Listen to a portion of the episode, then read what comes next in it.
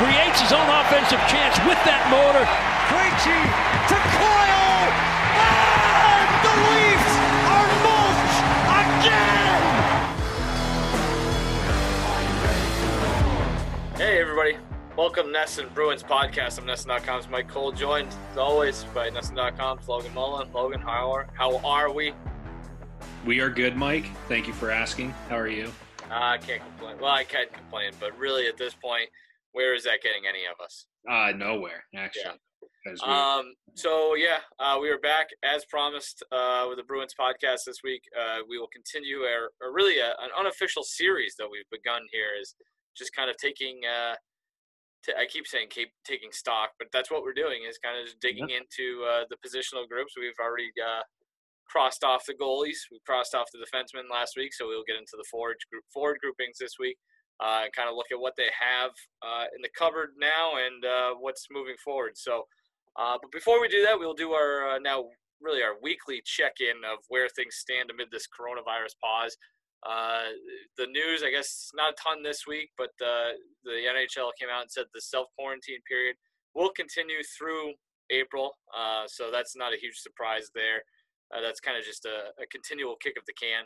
Um, let's see, uh, Dr. Fauci, Dr. Fauci on Snapchat. You know, when when Dr. Fauci's optimistic, I got to say that sparked So- my optimism a little bit too, because he, so- he kind of came out of the clouds and said that like he was under no obligation to do that.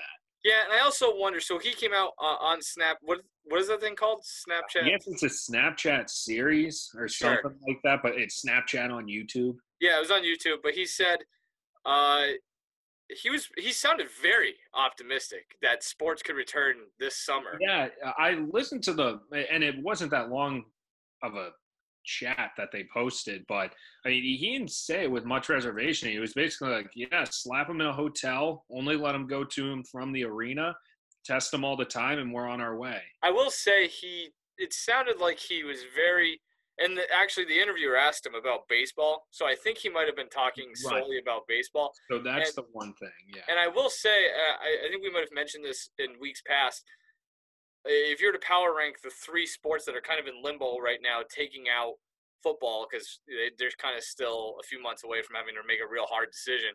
Uh, but among baseball, basketball, and hockey, I would say hockey has the toughest road to hoe in terms of getting back. So I think what Fauci said, I like I said, I think he was mostly talking about baseball anyway. But I, I think you have to kind of expect greater hurdles to clear for the for NHL, especially as we get into the summer months. Uh, so I, I again, I don't really put a whole lot into what Fauci said uh, earlier this week about that. So I don't know. Maybe that's me being negative, but I, I guess it would be determined based on how far the NHL wants to push the season. Like if you're talking about baseball getting underway at some point Yeah. this summer, like I, I guess you could ramp up hockey really quickly on in mid July, early August. But like at that point, what are you doing? Like you're just mortgaging the future.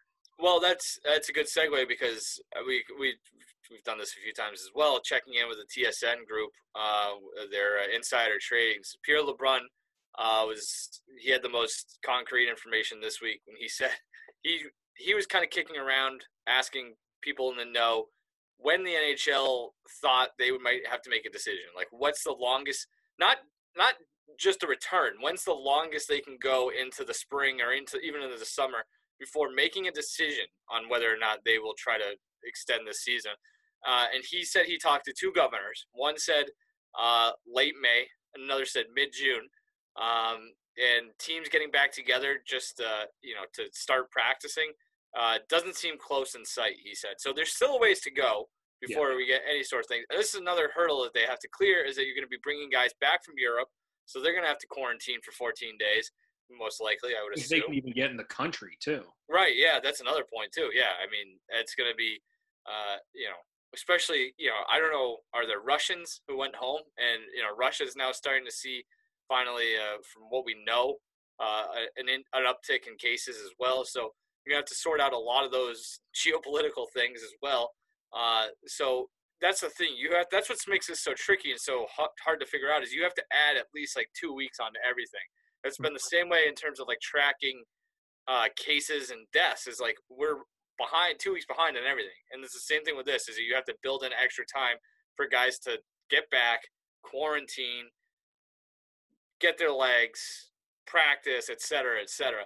Uh, Dreger on the same thing said the number one concern uh, among people in the game when they get back is going to be the injury. Number two is going to be the energy level, the intensity level. There's a bunch of, you know, who knows what's going to look like. I think, uh, I guess we can do our, our weekly check in, in terms of our confidence meters. Uh, why don't you go first, uh, one to 10, with 10 being your uh, highest confidence? I think I've been hovering at a four the last few weeks, and I, I would say I'm actually I'm like a five this week. I'm a little more confident now wow. than I have been before for two reasons. One, because the there was that I think it was Pierre LeBrun who said that they're willing to push the start of next season. In the past, that hadn't yeah. really been much of a thing, and so if getting the rest of this season done was predicated on them not moving the upcoming campaign, then they would have there would have been no way to do it. But now if they actually believe that they could wait until november or december to start the following season i can see them waiting until early july i guess. Like if they if they're able to get training camps and whatnot going in on june 1st with an eye on games starting in july like mm, they can make that work. So yeah. i'm i'm not significantly more confident that they're coming back but because Bettman has been beating that drum so much that he wants to hand out the Stanley Cup this year, all that crap. I think they're really going to try and find a way. Interesting. So I think I was a four last week, mm-hmm. a three the week before. I think I'm down to like a two and a half. Really? Okay. Yeah. Yeah, I've read too much. And this is, I know people might find this part of the podcast boring. I don't know. Uh, but I, I feel it's very therapeutic. I like to get some things out that I I've been reading too much, I think. And I've I read the I don't know, did you see the Catch the Sports Illustrated article this week about which one? Uh, what's that? I said which one? Um it was about just like it, the whole thing was centered around it's going to be so much more difficult than anyone can even imagine to bring sports back. And yeah. so like part of my thing is that I've been I feel like I'm I'm taking a smart approach to this entire situation, not just as it pertains to hockey, but the the the pandemic in general, and trying to read as much stuff from smart people as I can, and that's mostly doctors yeah. uh, who are more pragmatic and uh, probably a little more conservative with their decision making. And it spooked me into like thinking I I'm buying this thing, the Harvard thing, that we're not gonna have anything until 2022, let alone like we're just gonna ki- I'm assuming I'm just going to sit in this room for the next two years. So if that's going to be the case, I don't see how hockey's going to come back. I understand yeah. that, like, I, you know, there's going to be there are just as many powerful, important decision makers who have a much higher stake in the you know the economy and the financial aspects of things. That probably will be, balance it out. But this is just a weekly check-in on me, and it's really more of a getting me on the, the psychiatrist couch. Right now, where I stand, I don't have a ton of confidence in hockey basketball, baseball, diff, different situation. But hockey, I just think there are too many hurdles, especially when you get in. The, do you want to play hockey in the summer? I guess it's better than nothing, but at a certain point, that seems difficult. Yeah, and I mean, my level of confidence that comes back doesn't necessarily run concurrent with what I think is right. Like I think they'd be wise now just pack it in and say, let's start this thing back up in September and cross our fingers. But I think as has become increasingly clear pretty much every week, the president of the United States wants to move heaven and earth to get sports back. Right. And so well, it may not be the right decision, but it's kind of a it's easier to ask for forgiveness than permission type thing where it's like, you know what, let's just lay out a plan, roll the dice, hope no one gets sick and be on our merry way. Within an hour of our of our podcast, they are meeting with Trump is meeting with uh, I think basically another round of not commissioners or whatever. Like they're He's like going back to the sport team owners. Some team yeah, owners, right? Like yeah, you're right. Yeah. Mark Cuban and Jerry Jones, like yeah. people in power. Yeah, I think Vince McMahon might be involved in that again as well. So that's uh, that's interesting.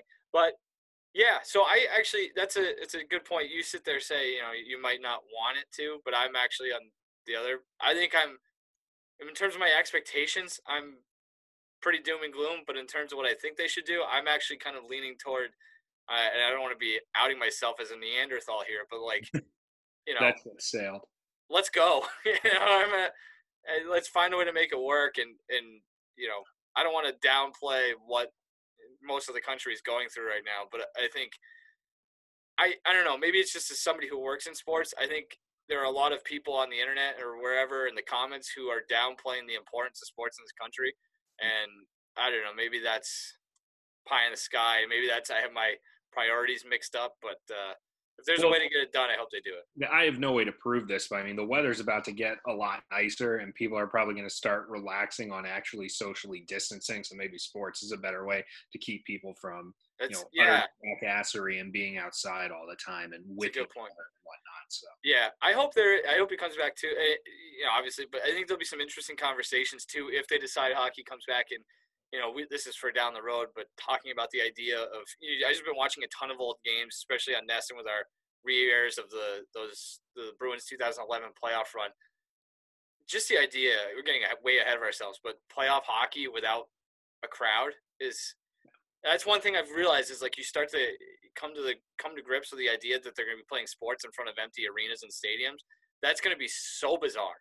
You Like, know, I just- uh, Uh, I was reading the story about Kirk Cousins talking about how he might actually like playing without fans, and one thing he mentioned is that during practices they pump in crowd noise. Yeah. I wonder if they'd ever get to the point where they'd pump in crowd noise. So I getting way off tap. I was watching Taiwanese baseball this morning, and the noise. I don't know if this is the way it always is it, for Taiwanese baseball. The noise never stopped. There was always music. like, it sounded like there was a DJ in the background talking at times. It was wild. I So mean, maybe- the garden, the garden at times during the playoffs was like library quiet. And It's, it's like if you imagine that, you know, it's just a 4-0 walloping or something like that, or the home team's getting killed and they still just have the crowd noise firing away. Or on the other end, like imagine, you know, a seventh game of a playoff series going end to end, that helter skelter type of hockey where you're getting, you know, stand on your head saves at each end, and it's just crickets. It's gonna be nuts. right? So, yeah. all right, let's talk about actual hockey right. uh, on the ice and, and such. As it, as we talked about at the top, uh, we're continuing our, our look at the Bruins uh, position group by position group. We're on to the forwards this week, uh, and you and I were kind of just chatting before we came on. Uh, I there's not a lot to say here. Uh, No. You know, it's this is again you have the, the best line in hockey uh, with the Bergeron line up top, arguably one of the you know if not the best, one of the three or four best in the entire league. Uh, you know, David Krejci, one of the more underrated players in the last 10 to 15 years in the NHL. Uh, and, you know, the the moves that they've made recently, whether it's the, you know, re-signing Charlie Coyle to a contract extension, the trade for Ondrej Kase, like there's there's good depth here, good talent. I mean, this is they are pretty set, and they're pretty set for at least a couple more years. Yeah, I'm I would agree. I mean, there's no you know, Krejci will be up after next season, but they already took care of that situation with the Charlie Coyle uh, Yeah. extension, and you know they they have center depth in Providence between Jack Studnicka and Trent Frederick. Uh, and by all accounts, Trent Frederick's offensive game has really come around. I don't know if a second line center is, you know, in, in the cards for him, but if David Krejci decides to go elsewhere, or, I don't know, throw a screwball at us and retire, I don't know. Uh, that's a guy with a fairly long injury history. Then I don't think the Bruins are going to be totally up the creek with their situation down the middle. And having Charlie Coyle, where you can use him in any sort of middle six role, and he'll probably be a higher end guy there. You know, th- there's not a huge sense of urgency to take care of. I guess you know, by signing Coyle, Don Sweeney did himself a lot of favors in that his list of priorities and contingency plans that he needs to lay out are relatively few because things can't really get to a nuclear situation where all of a sudden, you know, Bergeron and Krejci are gone. They have absolutely no organizational depth or anything like that. So, yeah, the forward situation, for the most part, at, at least in the top six, looks like it's going to be intact for another couple of years. Yeah, it's they're in a good spot. I'm just looking at it real quick. Uh, you might have mentioned this too, but I I kind of zoned out because that's what I do. Uh, but Nordstrom's the only UFA in that entire group at the NHL level right now, if I'm not mistaken. Uh, I believe you're check. right. So I mean, even you know, you got RFAs. Bjork's an RFA, and DeBrusk is the big one. Um, and again, it's hard to, you know, we kind of talked about this with the defenseman, especially with the Torey Krug thing. It's hard to project what the salary cap is going to look like.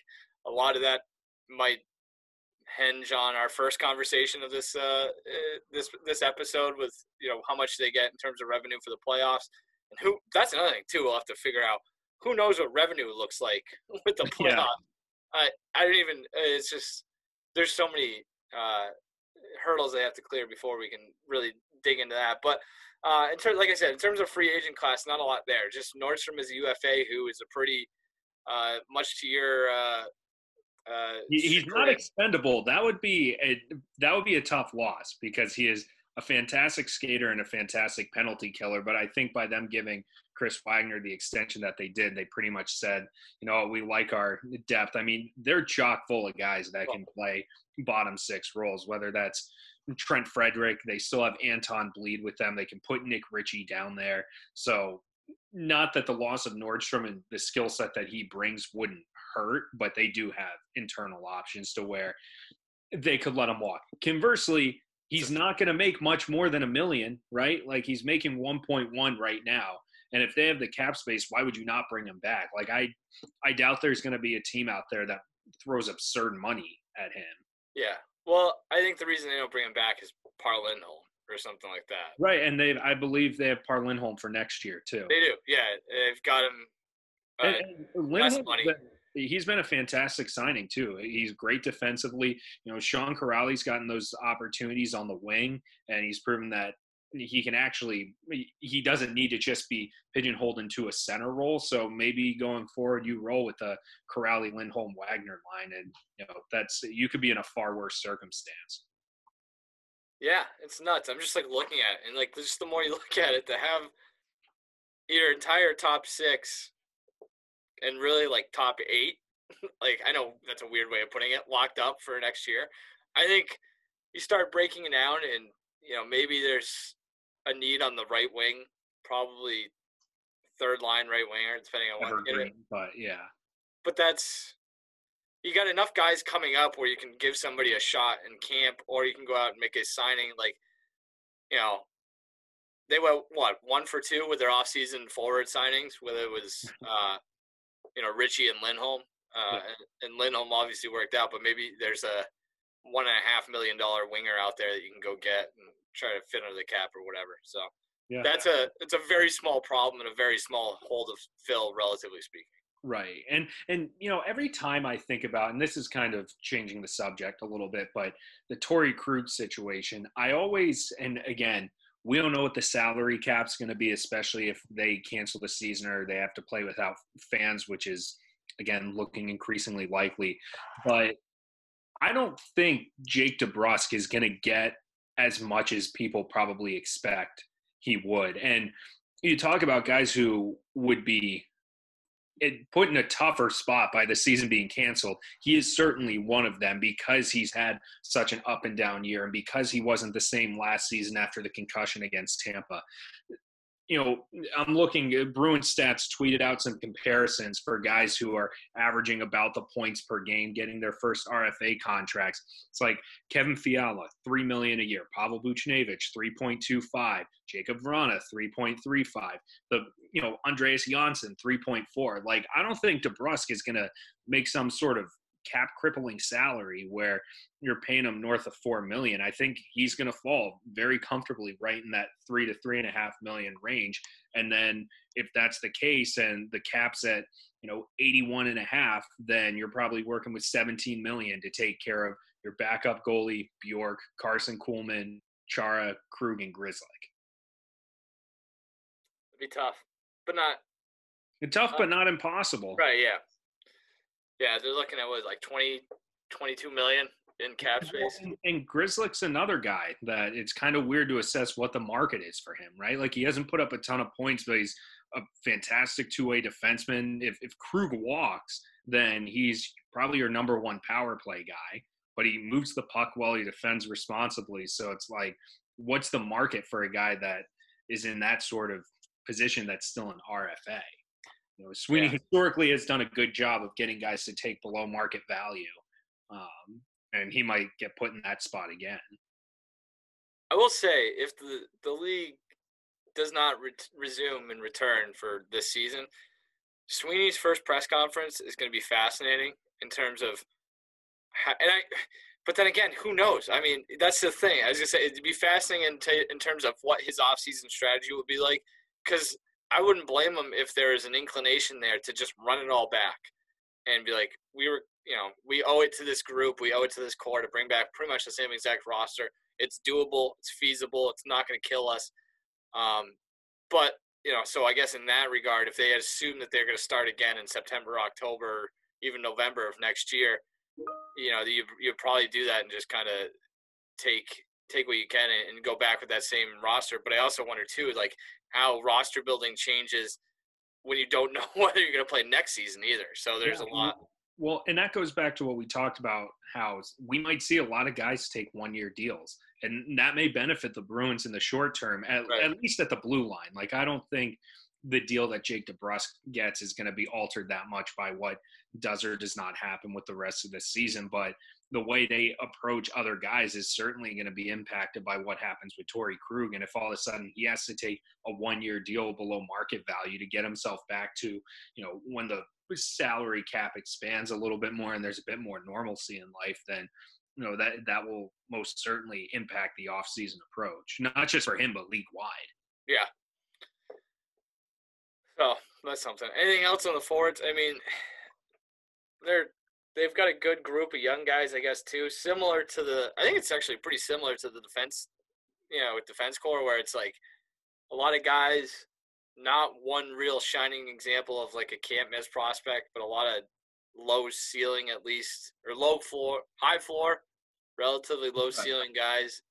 Um, but it's also you have no idea, you know, what because that's the thing when you have a team that has this many veterans on it, it's like, what if you know, you haven't had a chance to see those younger players, and that's actually kind of a good thing if you think about it. But at a certain point, you're going to run out of time with these guys. and that's that's another situation where it, the Bruins not being able to finish out the regular season is going to hurt them in some respects because yeah, considering how much they were running away with the Atlantic Division, the fact that they probably were going to have their postseason spot and place atop the Atlantic Division locked up by like mid to late March, they're going to have a couple weeks where they could trot out a lot of guys. Like Zach Senyshyn's about to be an RFA. Like, yeah. would you like to know a little bit more what you have with him? And you know, Carson Kuhlman, he's going to be an RFA again as well. Like, get an extended look with him. Jack Studnicka probably gets called up. Anton Blidh probably plays a little bit more. Those are things that if they have to just hit the ground running in the postseason, you're not necessarily going into the offseason sight unseen with some of these guys, but you're ability to evaluate them at the NHL level obviously is different. Like, do you want to let mm, I take your pick. Do you want to let Joakim Nordstrom walk and then all of a sudden Trent Frederick doesn't pan out and you know Anton Blidh's not an NHL player and you're like, well, shoot, now we're a little bit of a mess in an area that historically has been a position of strength with us because we didn't want to re-sign a guy for a million bucks because we thought someone else might work out. So yeah, it's a very good way for you to get more That's, that's the spin zone right there. Jesus. Despite the fact that playing the most unimportant position in the sport, but that's right. Strong disagree, but. Oh, okay, sure, yeah. Well, that's just because you've been uh, brainwashed by watching the Bruins for the last 20 years, where it's been having a fourth line is the most important thing in, in roster building, apparently.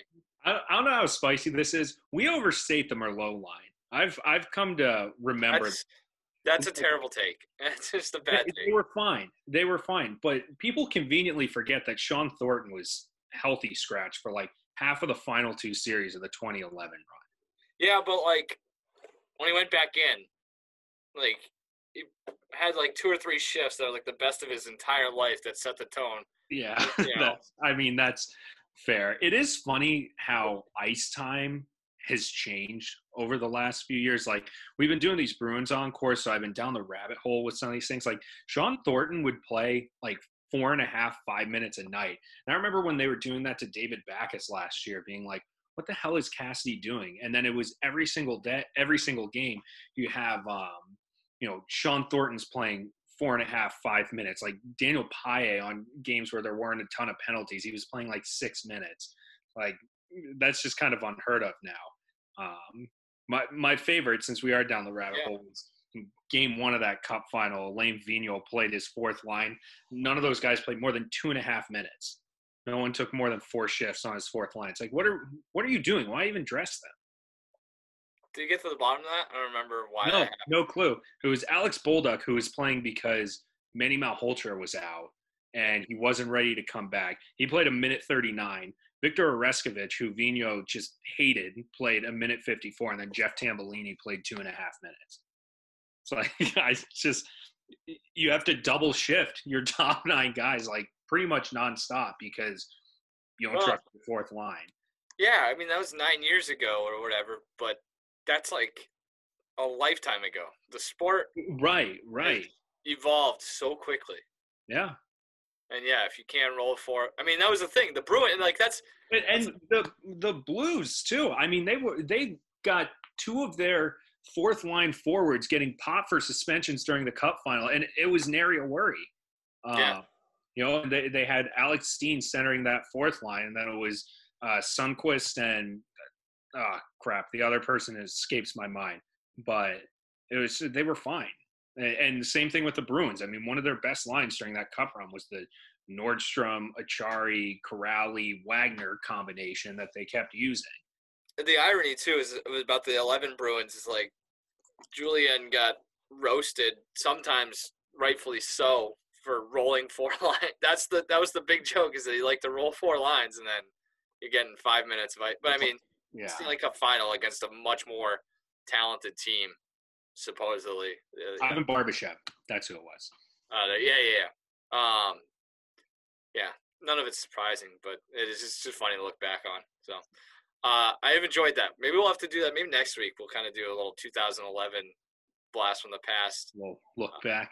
to celebrate the end of uh, the first round of Bruins Encores. Hopefully, we're not going to be doing Bruins Encores much longer on NESN. That's my hope. Is that? Uh, that Well, back. Bruins live. yes, exactly. Bruins first set. Bruins main feature. yeah. Um, but no, actually, I do that. That one last tangent. I hope that I don't want this to cost people jobs in the long run, but I hope networks, uh, sports networks, start leaning on the uh, the classics a little more frequently. It is funny. It's like where'd you get like MLB notoriously like does not allow their stuff online. All of a sudden, we're just putting out games from like 2001, and it's just oh yeah, yeah. Tonight on NESN, we have a Red Sox Rangers game from June of 2006. yeah, give it to me. I love it. Just Yeah. play the entire 1999 Red Sox season. I would That was a great season. 99 95 oh love it same thing with the bruins yeah give me 1994 bruins you know i'll take that all day 92 93 oh Cusick and sanderson just give it to me so um all right that's all i got i don't know if you have anything else No, let's get out of here. we're kind of in our holding pattern so uh, we'll be back again next week to discuss a uh uh, a, an und, uh, undecided topic. we'll kind of figure out. Oh, you did do some. Uh, you've done some interviews that Yeah. will start rolling out as well. So That is in the pipeline. Interviews have been done with Jack Becker from Michigan, uh, Jack Ahcan, the college free agent defenseman from St. Cloud that they signed, and Johnny Beecher, their first round pick last year. So those are ready to go, but in due course, those will be released. So certainly something to look forward to other than us just yammering away. Becker and Beecher is something I will confuse for. They played on a line together too at, at the beginning of the year because they're both at Michigan. Right, yeah, that's going to confuse Bruins me prospects whose initials are JB. for the entirety of their careers. I will mess that up. So, Yeah, confused Well- the hell out of me. yeah, great work, Logan. Uh, we'll be back again next week. Thanks for joining us. Uh, we'll talk to you then.